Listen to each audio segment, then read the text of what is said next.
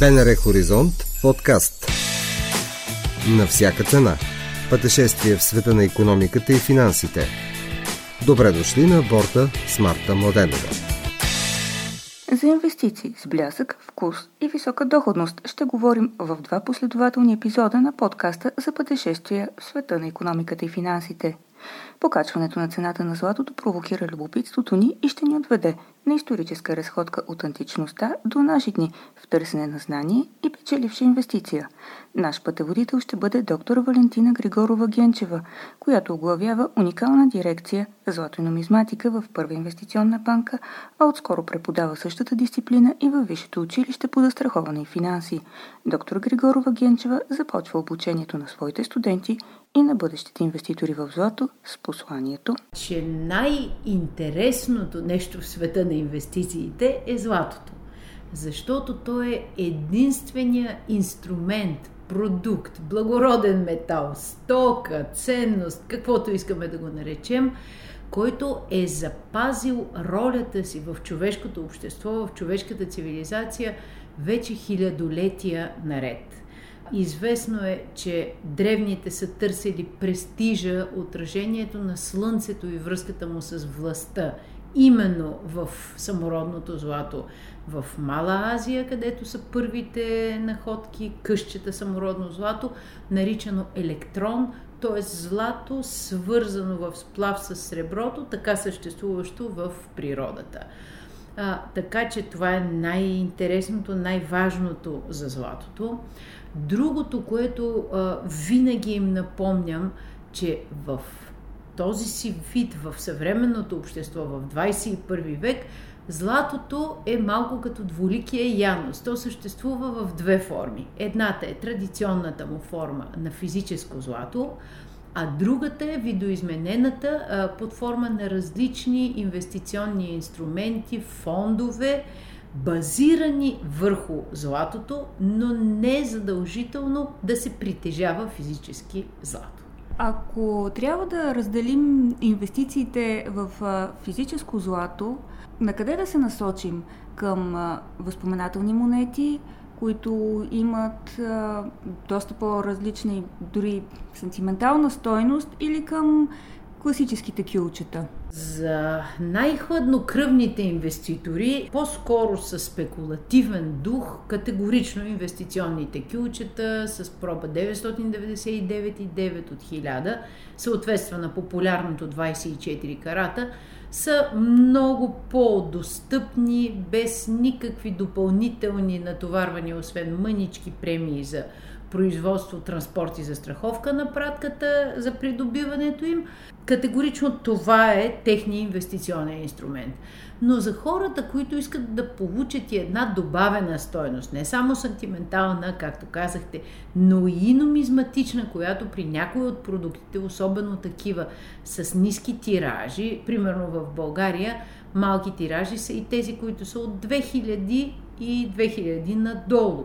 Такива монети с времето се превръщат в рядкост и естествено тяхната стойност нараства. Един много интересен пример, който съвпада с началото на моята дейност в далечната 2001 година, беше емитирането на монетата Златен български лев с изображението на свети Иван Рилски. Тя беше изключително атрактивна и със своята форма, и с високата си проба, но най-вече с малката емисия, с изключително ограничения тираж. Тази монета практически е изчезнала от пазара на златни инвестиционни монети в България, поне през последните 10 години. Това означава, че който я притежава, който я е закупил тогава на сравнително високата за времето цена от 500 лева, днес може да я продаде поне за 1500 или 2000. Виждате какво се получава. Цената не е нараснала с проценти, а в пъти, минимум 3 пъти. Като че ли за част от нумизматите всъщност не инвестицията е целта да купуват монети, а колекционерската стойност и удоволствието от това да ги притежават и изучават? Категорично нумизматите формират във времето ценни колекции, от множество монети. Там дори не само благородния метал е от значение, а принадлежността към дадена серия, примерно знаменити оперни певци или известни актьори или важни събития, годишнини от българската или световната история. Но а, съчетаването на нумизматичния интерес и нумизматичната стоеност със стоеността на благородния метал естествено са допълнителен а, плюс.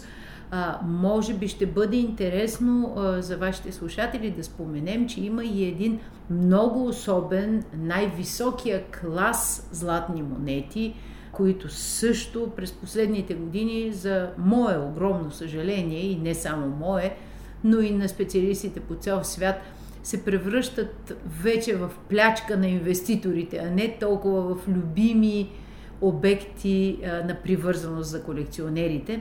Това са античните и средновековни златни монети а, от а, Гърция, от Рим, от византийския период, от средновековието, някои видове папски монети. Тези монети са с изключително висока добавена стоеност. Някои от тях са известни само в няколко десетки екземпляри, така че тук говорим за едно изключително рязко, високо нарастване на цената на тези монети от времето на края на Втората световна война до наши дни, което ги превръща, пак подчертавам, за съжаление, в инвестиционен продукт повече, отколкото в любим обект на колекционерите, който да ги води към допълнителни проучвания, към четене на допълнителна литература за съответния владетел, град, държава и период, които са емитирали монетите. За вас, кои са най-интересни монети, които се секат в нашето съвремие? Защото освен тези, които са в обращение, има и монетните дворове пускат най-различни монети, които, например, аз съм разказвала по радиото за серия монети с дядо Коледа. Да. А, се, знаем, че в България има космическа серия монети, например. Всяка държава избира приоритетни теми или свързани с празници, най-често с юбилейни годишнини. Всяка година се провежда в Берлин едно световно монетно изложение – на което монетните дворове представят своята продукция, нови тенденции за съответната година. На база на дългогодишния ми опит и участие в това изложение, мога категорично да кажа, че монетните дворове на различните държави винаги избират много важни събития и годишнини в собствената си история, които да възпроизведат. Примерно Олимпийските игри са един от най-честите поводи за емитиране на изключително атрактивни монети. За жалост обаче монетното изложение в Берлин а, не се състоя а, поради ограниченията, пандемичните ограничения, свързани с а, коронавируса. Така че тези монети бяха представени онлайн на ограничен кръг потребители и дистрибутори. Те са обикновено в много кратки серии, част от тях се използват като подаръци за официални лица – така че ето една много интересна серия. Всъщност тук България може да се похвали с една много красива колекция за Олимпийските игри в Атина през 2004 година. Това бяха малки златни монети, на които беше представен а, символа на съвременния олимпизъм Пьер де Кубертен и а, различните олимпийски спортове, оформени много елегантно, в много луксозна котия, с книга, която разказва за българските участници и шампиони в Олимпийски игри и в Олимпийските спортове. Така че това са винаги едни от най-атрактивните монети. Много интересни в международен план са и монетите посветени и свързани с децата. Там а, монетните дворове, гравьорите си позволяват по-атрактивни, по-раздвижени изображения – през последните 15 на години много широко навлязаха и цветните изображения върху монетите на популярни герои, било то от Уолт Дисни, било от класическите приказки. Вече монета не е само популярното от далечното минало кръгче, монета може да бъде всяка форма, има във форма на риба, на четирилистна детелина на сърце, която просто носи номинал и образ – на суверен или номинал на независима държава. Така че имаме вече и такива атрактивни монети в най-различни форми, с различна дебелина, с много висок релеф Изключително популярно е и така нареченото антично оформление, античен завършек на монетите, когато примерно среброто се състарява, става матово и леко сивкаво, но пък за сметка на това много трудно вече корозира и получава а, кафеникавите или червеникави петънца, известни и представляващи проблем за много колекционери. Така като ви слушам се чудя, както в много други м- сектори на изкуството се прокрадва комерциалното. Случва ли се това и при гравирането на монети? Категорично, да. А, някои от съвременните моди са диктувани именно от комерциализма. Една от тях е примерно идеята да се използва по-ниска проба сребро за сметка понижаване на цената или пък по-ниска проба сребро, същевременно цената остава също толкова висока, колкото на нормалните сребърни монети. Затова е изключително важно потребителите, клиентите, колекционерите особено да бъдат много внимателни какво е изписано върху сертификата и маркирано понякога върху самата монета.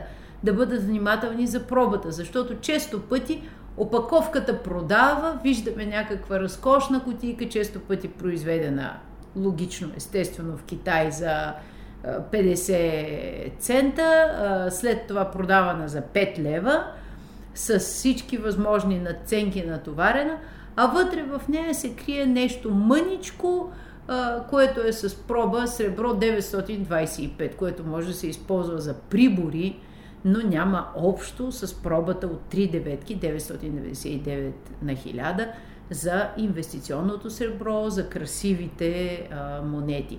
Друг елемент на комерциализма е и а, влагането в монети на различни кристали Сваровски. Понякога това е атрактивно, в зависимост от тематиката, изглежда ведро, подходящо е за подаръци на млади хора, на деца но а, понякога започва да противоречи на добрия вкус а, и може да бъде преместено почти до границата с а, кича. Съвременният свят дава много възможности като апаратура, като машинария за изработката на монетите. Затова редица производители са тласкани почти ад инфинитум до безкрайност в изнамиране на някакви новаторски идеи и решения, но е хубаво да не забравяме, че монетата всъщност е един много известен посланник на човешките пожелания, един пропагандатор на събития и личности – така че трябва да бъдем, може би, малко по-внимателни в нейното оформление и в материалите, които използваме. Всъщност, моят въпрос беше провокиран от това не е ли на ръба на лошия вкус да има анимационен герой на монета, например, една държава да се представя чрез анимационен герой от Уолт Дисни. Странно. Това, а, именно за това нумизматите казваме, че а, всички монети имат своя пазар. А, Примерно в България е нормално да облечеш детето си с подобна тениска, да му купиш кецове с подобни изображения, евентуално раничка за училище, но не и да купиш за подарък подобна монета. Традицията в това отношение в нашата страна е изключително силна, изключително здраво въплатена в националния ни дух и характер и тук, примерно, посланията са винаги еднозначни. Изображенията върху монети за подарък на деца, например, са неизменно светци покровители, Христос, Богородица, най-често Свети Георги, Иван Рилски като покровител на българската нация, ангел, ангел-хранител. Тоест, неподлежащи на моди и неповлиявани от времето и промените изображения с тяхната дълбоко иманентно присъща символика. Всяка година виждаме и монети свързани с китайската символика. Това се превърна в своеобразна мода не без наше участие в далечната 2007-2008 година за първи път създадохме контакти с новозеландския монетен двор.